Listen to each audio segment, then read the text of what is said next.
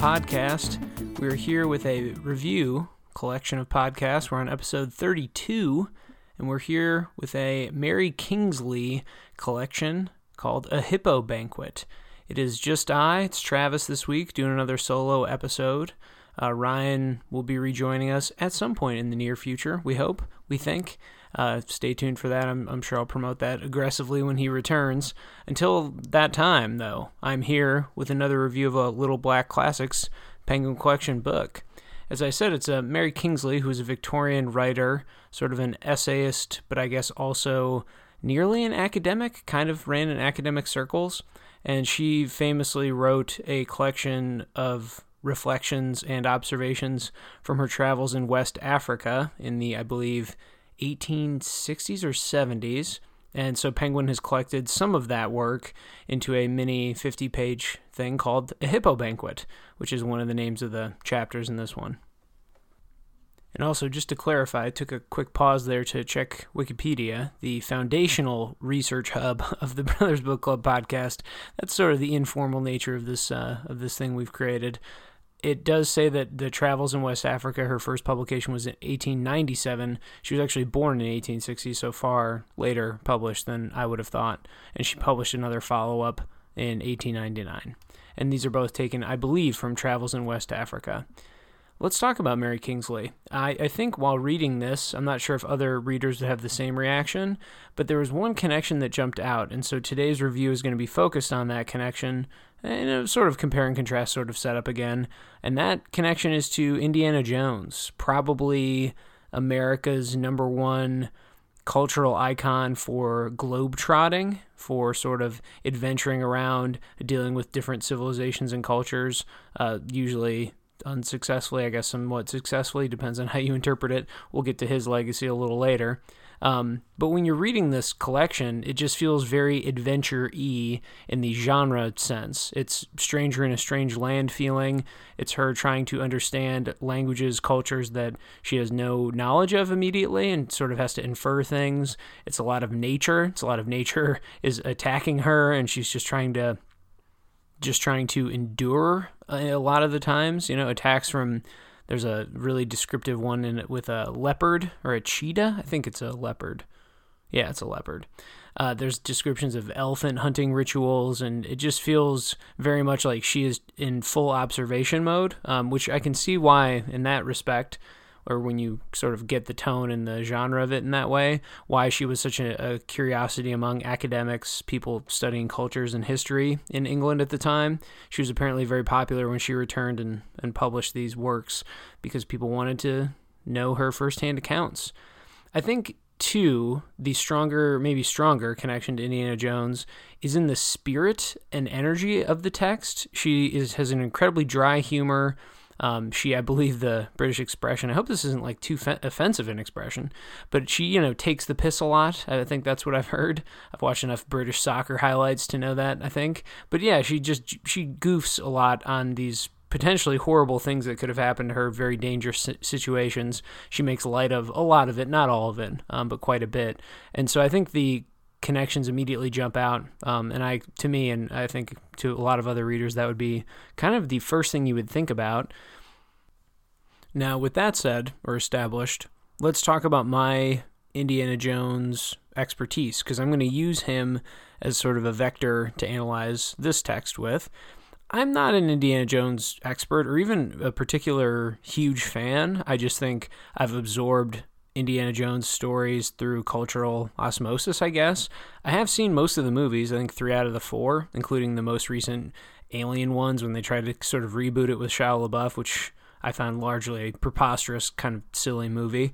Um, the only one I've not seen is The Last Crusade, which also I've heard from from bigger fans that that one actually might be one of the best, if not the best one. So that's too bad. Maybe I'll rent it. But for me, it's mostly been just snippets trying to remember the movies, which I saw at this point like over a decade ago, most of those movies. Um, you know, YouTube clips that come up every now and again. But I feel okay about the basics. I think, again, if you've been a fan of movies or film or whatever in the United States in the last 40 years, you just sort of have to know who Indy is, not if you, you know, care about him or find the movies compelling or whatever. You just sort of know. So I've tried to, draw out a couple of traits or key aspects of that character, and we're going to use them here to talk about Kingsley's work.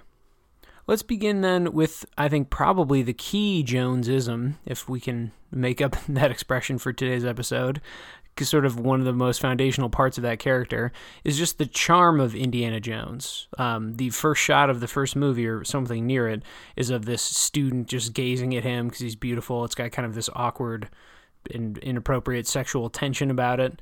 Um, and that sort of permeates though not maybe the sexual tension but that that charisma charm of him permeates a lot of the movies. You know when you think about harrison ford in general that's sort of what you got from his career with some very notable exceptions i guess. Like i love blade runner. I wouldn't say he's sexually charismatic in blade runner. He's sort of gruff and uh, especially in the newest movie the sequel. He has a certain a certainty and suave about him that makes his adventures come across as eh, though he's never in severe peril, even when he's in danger. You know, he'll crack wise, very Han Solo esque in that way, another probably of his most famous roles. And this, to me, is the best point of comparison to Kingsley as well. She cracks wise a lot to the point where the most common thing I wrote down as an annotation while I was reading this was just ha or ha ha. Like it's she's just always trying to trying to goof or make light of situations. Um, and I've pulled a lot of quotes, and I'll try and extrapolate some things for each of them. Uh, let's start with one from page 34. She says, quote, 10 or 12 feet of crashing, creaking timber, and then it flumped onto a lot of rotten, wet debris, and it had more snakes and centipedes among it than you had any immediate use for, even if you were a collector. And that's, you know, to most people, uh, to compare, for example, to Edgar Allan Poe from last week, right? That would have been such a great Poe moment of think of all the ways you can describe a writhing mass of centipedes and snakes and like really make someone feel sick.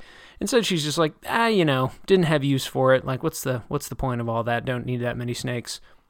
She's also very self aware, and it does not feel like a superhero's account at all. I feel like this is a bit of a divergence because in Indiana Jones, sometimes you just think, this guy can't lose. He's going to do some crazy whip trick and he's going to pull off some miraculous stunt to save the day, which he often does. Uh, this account, obviously being based on a real world account anyway, does not feel that way, and she happily admits to her faults, you know, with frequency. On page 36, she says, quote, We each recognized, this is her in a new tribe she's meeting, she, we each recognized that we belonged to that same section of the human race with whom it is better to drink than to fight again, a pretty funny way to sort of cut the tension uh, of a scene that may have been incredibly awkward, or who knows how they were responding to her. It seems like in a sort of she perceived a threatening way. And but she just makes observations like that to kind of make light of it, to sort of I guess boost herself a little bit there, but just to to cut the tension of the situation, which could again otherwise be described in a very gloomy or um, sort of hostile way. This uh, tone of hers and this personality probably works the best in this collection when she's describing the wildlife she encounters, which there's quite a lot of. She observes fauna as much as she can and describes it, talks a lot about the traveling inconveniences that they have and the canoes that they take. Uh, talks a lot about wild animals they encounter, as one would if you were traveling in Africa for the first time. It seems like one of the most striking and immediate things uh, if you're an adventurer. Um, she says on page 29 if I were an elephant, I would wear the tusks straight. Again, just turn it's a kind of a goofy personification of a, of a really imposing creature. I've never stood next to an elephant that I can remember. Maybe at a fair once. Um, but anyway, and on another page 29, she says that humans seem to have lost a great deal by choosing to have our arms shortened, and that's a comparison to gorillas, which she finds totally repulsive but admires how they swing through the jungle with such efficiency. And so those kinds of light comments you know, is she some sort of hardcore scientist, Darwinian, talking about evolution or something? No, she's making an offhand comment about the people's inefficiency and humanity in the jungle, how it's impossible for us to get around, and, you know, contrast that with the gorillas who are just cruising. Uh, it's just kind of a bit of comical uh, cutting at her own, I don't know, ins- insufficiencies in some way. There's also, and I think some of the quotes I've already used established this, but there's also a good amount of kind of understatement, which I feel like is a cornerstone of, of a British type of dry humor. uh, when they arrive at this island that has a ton of hippopotamus and crocodiles at it, she says, quote, and the way the crocodiles and the hippo must have come up on the garden ground in the evening time could not have enhanced its charms to the average cautious man.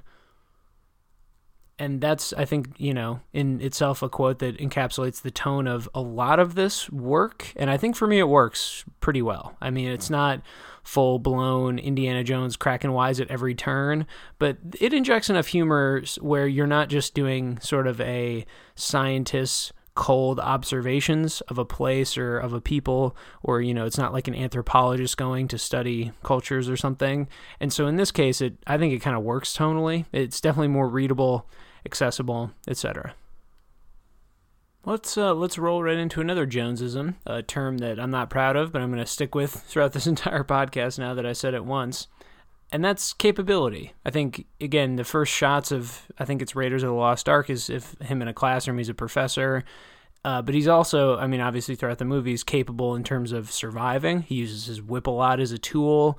He's on a runaway train car. He's capable. He's quick thinking and quick witted. And so a lot of it comes across as improv. You know, his planning might not be perfect, but he certainly comes up with a plan in the moment. This to me is maybe then the best point of contrast because, again, I think Kingsley comes off as a far more passive observer. And there's certainly, in her view, or at least in the way she wrote this um, reflection, sort of a memoir, there's no like massive quest or something. She doesn't have a mission. You know, she's not stopping the Nazis from getting the Ark of the Covenant, which again, being a realistic text based on her life, that's goes without saying. But that does change, you know, your perception of her as an adventurer. Um, she just comes across as I don't know, a touch more human, I suppose. And this feeling of strangeness, or again, being a stranger, comes across a few times on page 20, for example, when they first get into a place um, with a FAN fan tribe, is what she calls them, the fan people. It might be pronounced a different way, but I'm going to stick with fan. She says, quote, For an hour and three quarters by my watch, I stood in the suffocating, smoky, hot atmosphere, listening to, but only faintly understanding the war of words and gesture that raged around us. And that is a bit more of a compared to the quotes I had previously read, you know, a bit more intimidating sounding and sinister. Certainly, these are uh, at times unwelcome people that are uh, where the the people who are from that region, the the native like tribes, are like rightfully skeptical of these people showing up. Um, and so the sort of tone of it, she doesn't come across as having some I'm going to concoct a brilliant plan now. I'm going to negotiate my way down, or I'm going to convince them, or demonstrate my skill to them, or anything like that. She sort of just lets the other people, the guides she's with, do their work in a sense. And so it's very non Jonesian in that way. She also fully admits to being less capable than the tribe, the fan, um, whom or who sort of guide her and I'm, it's not clear in this collection where she's going. Also, by the way, I should have said that. There's no the the way that Penguin picked up these things. There's no overarching mission uh, to the adventures or sort of like travel she's having. I think she wants to get somewhere to maybe a city or something, but at least to me, it wasn't clear what the overall thing was other than just traveling around. Anyway, when they're traveling with some fan guides, she says, What saved us weaklings was the fans' appetites. Every two hours, they would sit down and had a snack of a pound or so of meat and a guma apiece, followed by a pipe of tobacco. And I'm sure you know that fits the uh, the old tea break that Brits are so famous for. As you can tell, I've you know it's not a tradition I'm a part of, just by the way I spoke of it. But this sort of not only makes her seem again just a touch more relatable. It's it's a travel scenario we are all familiar with and can be grateful for when we're just outpaced by a more determined or capable person. Uh, it just doesn't. It makes her seem not the superhero, which again in the Jones movies, uh, that's he's nearly superhero status at at times. Not to say though she's not without her her stronger suits in in the field or out there and trying to learn about new places and peoples. She's incredibly observant and writes well, and I think that's a really vague thing for me to say. I guess I should hammer down on that. I think it it brings to life the places, um, and we we are going to conclude with some controversial things. But she does do a pretty admirable job of bringing the places to life, I would say. I pulled one quote from page two, it's immediately in the text, and I think this is another one that just sort of represents the overall observational quality that she brings, um, and I'll read it here in full. It starts, quote, To see hornbills on a bare sandbank is a solemn sight, but when they are dodging about in the hippo grass, they sink ceremony and roll and waddle, looking, my man said, for snakes and little sandfish, which are close in under the bank, and their killing way of dropping their jaws, I should say opening their bills, when they are alarmed, is comic. Uh, for those of you who follow our Instagram, that is the quote I am 100% using for the drawing this week, which I'm a little behind on. I had a vacation last weekend and couldn't get ahead. But it's just a vivid description. It has great little little bits of observation, the way that she goes from sort of it being a solemn, lonely thing to this comical, huge open bill, and they drop their jaws. It's I don't know. To me, it just speaks to the atmosphere of it and sort of sets up well the sort of places that she goes and the things that she likes to observe and the, the level of detail she brings. Finally, too, I'll say in the, this capability segment, she's brave at the least. She admits in places that she doesn't use weapons or doesn't like guns much. She also criticizes one of the native tribes for the way they like hunt elephants, which frankly I thought was just crafty and intelligent, but she seems to think it's not gamely or or it's not very honorable. Um, but she is brave. She fights a leopard at one point. Um, she describes it as I think the leopard was going to spring on me, and I seized an earthen water cooler and flung it straight at it. It was a noble shot. It burst on the leopard's head like a shell, and the leopard went for bush one time, which, you know, straight away. And so we will give her credit for that. Also, just for historical context, it was incredibly rare for any woman to travel alone to this degree in the 1880s or whenever it was. And so it said on, again, Wikipedia, props to Wikipedia shouts, um, it said that she was frequently asked where her husband was, and it was just bizarre to everyone, both the Brits there and the natives, that she would be traveling alone. So the bravery is just sort of inherent in the work.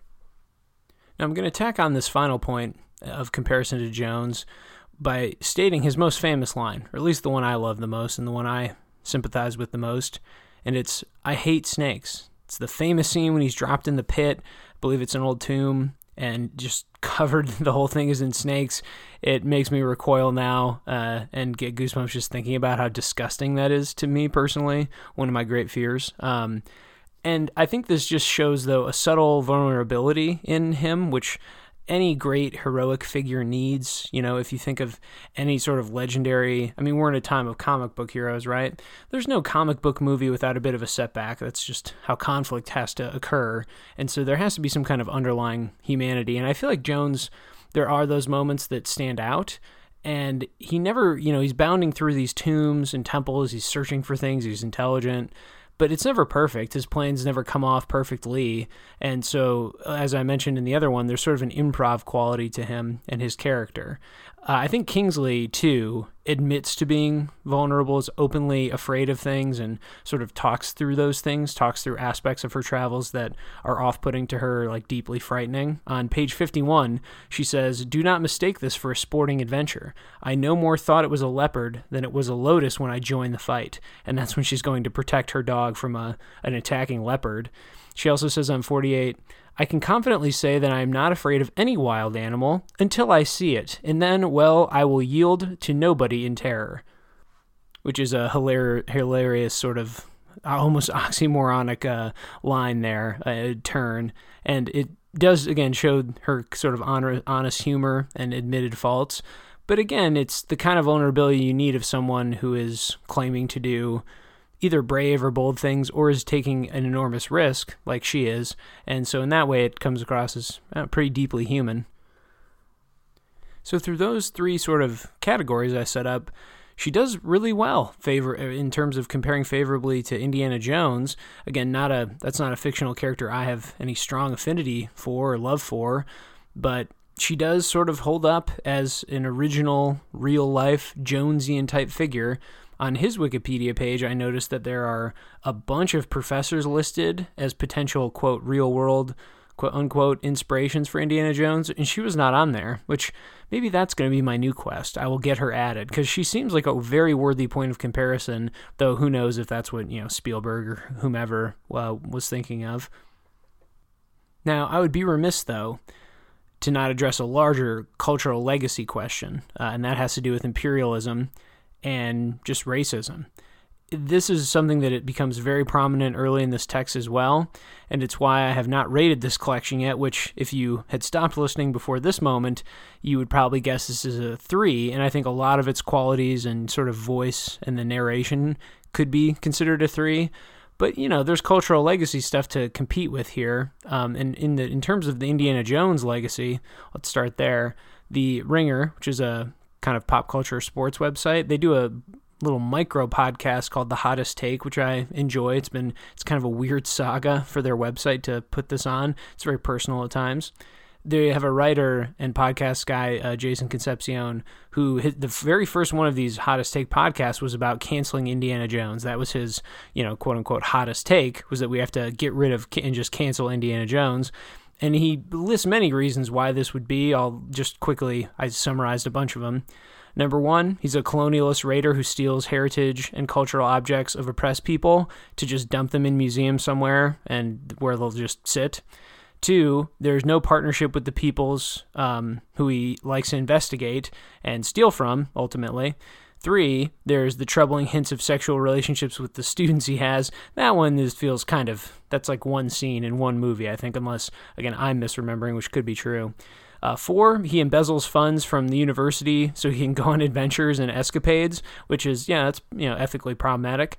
And then five, he's, he murders people. Now Kingsley definitely never does that. She hits a leopard with a chair, or was it with a, a vase or something? But she is not an animal or human murderer, and so at least we can cross that one off her list.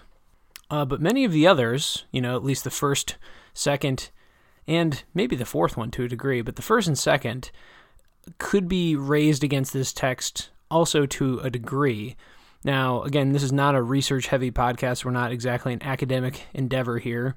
And so my Wikipedia level of research quality did reveal a complicated legacy, but who knows how thorough those pages are. Um, it definitely had some quotes about her being a sort of social Darwinian the the normal imperialist line of imperialist line of thinking. We need to bring culture to these peoples. We need to bring civilization, you know, capital C civilization to them. And so she has quotes that ring as extremely imperialist and racist.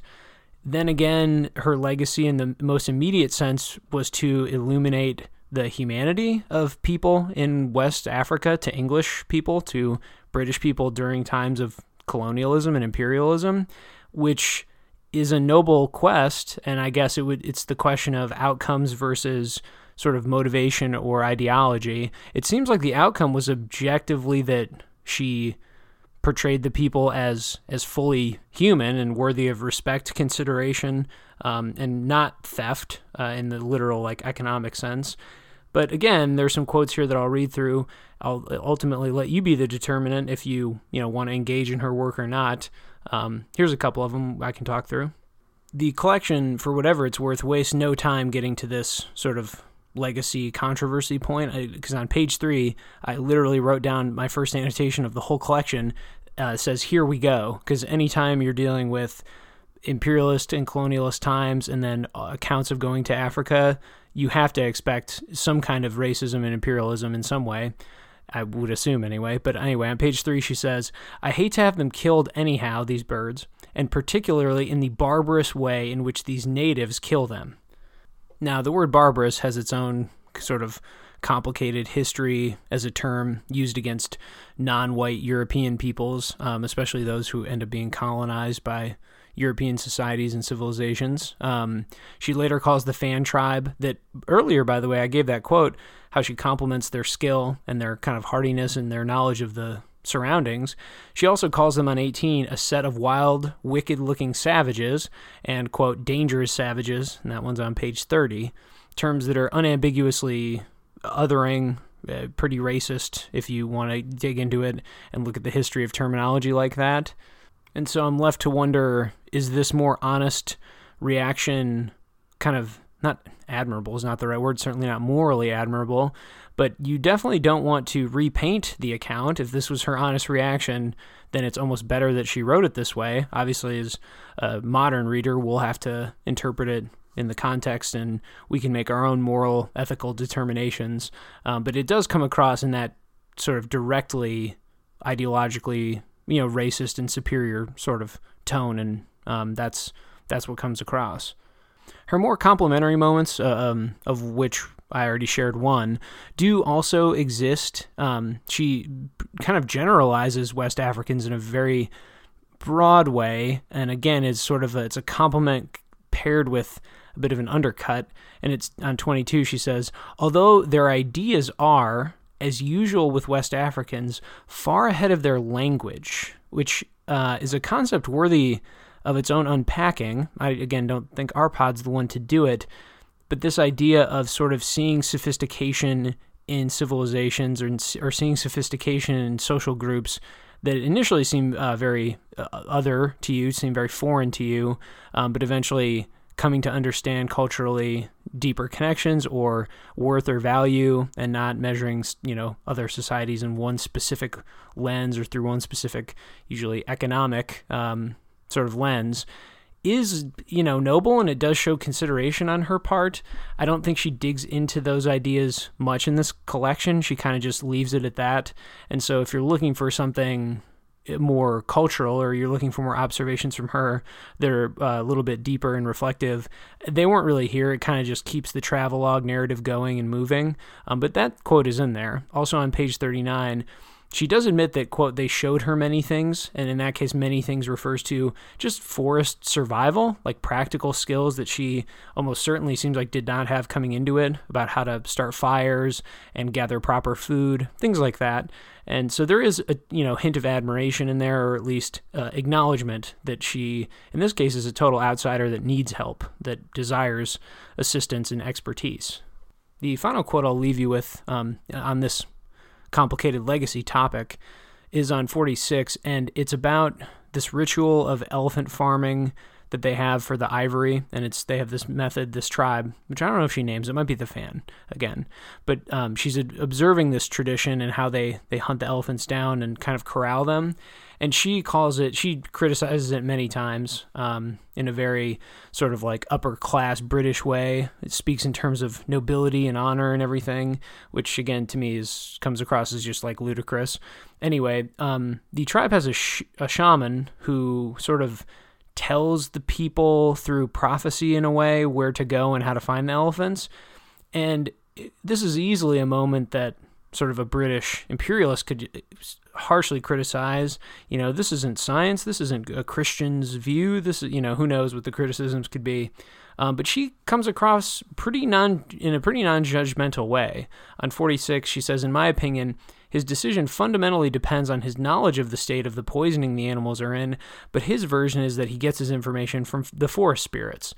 And she sort of just leaves it to me in that very neutral sense of I think he's interpreting this, but he tells me another thing, and that's his account. And, you know, there's no judgment in there. There's no language of judgment one way or the other. She just weighs in on what she believes is happening versus what the shaman tells her is happening. And so, you know, it's definitely not as a whole a neutral account, but I thought I'd put in some other quotes just to show the subtleties of it.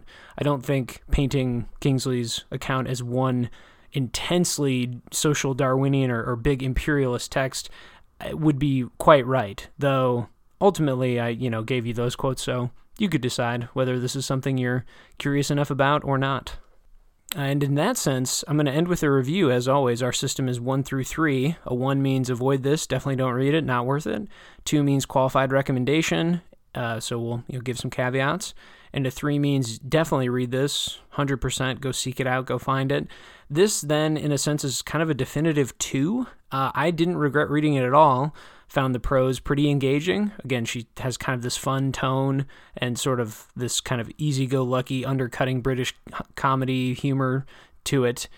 And then again, if these topics, you know, of imperialism are difficult for you or you just don't want to engage with them or something, that's you know perfectly fine. It's not some essential text. I didn't come away from this thinking it will alter your perception of really any of it. It was just sort of a enjoyable travel log from a person kind of doing it for the first time and being a pioneer in her own way, which is, you know, impressive for sure. And hey, let's give her her due credit on the uh, Indiana Jones Wikipedia page, because even if she was not a direct touchstone of inspiration, gosh, there's a lot of Indy uh, in her and in her collection. So if uh, you're an Indiana Jones fan, I'm just going to throw this out there and say it's a three. Why not get into it? If you're not, yeah, stick with a two. And maybe if you get curious, pick up her Travels in West Africa collection. That is going to do it for us on today's episode. Almost hit 30 minutes, I think, according to the recording, which is, yeah, impressive in, in a sense. Could pat myself on the back. Didn't mean to keep these solo episodes quite that long, but hey, if we have enough material to get through, why not?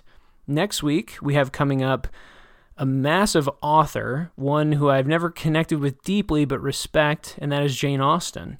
Thankfully, though, and I haven't actually started reading it at all, but thankfully, the collection itself is kind of a unique one. It's not really popular works that people would know, like Pride and Prejudice or Sense and Sensibility. It is uh, teenage things, or I guess I should say writings that she had as a teenager, these sort of goofy, I guess, satire stories. And they included in the collection her actual misspellings and I guess kind of puns, play on words. Anyway, I'm fascinated to read it because of all the Jane Austen I've had to read. None of it is from when she was a teenager, I don't think, or at least not a young teenager.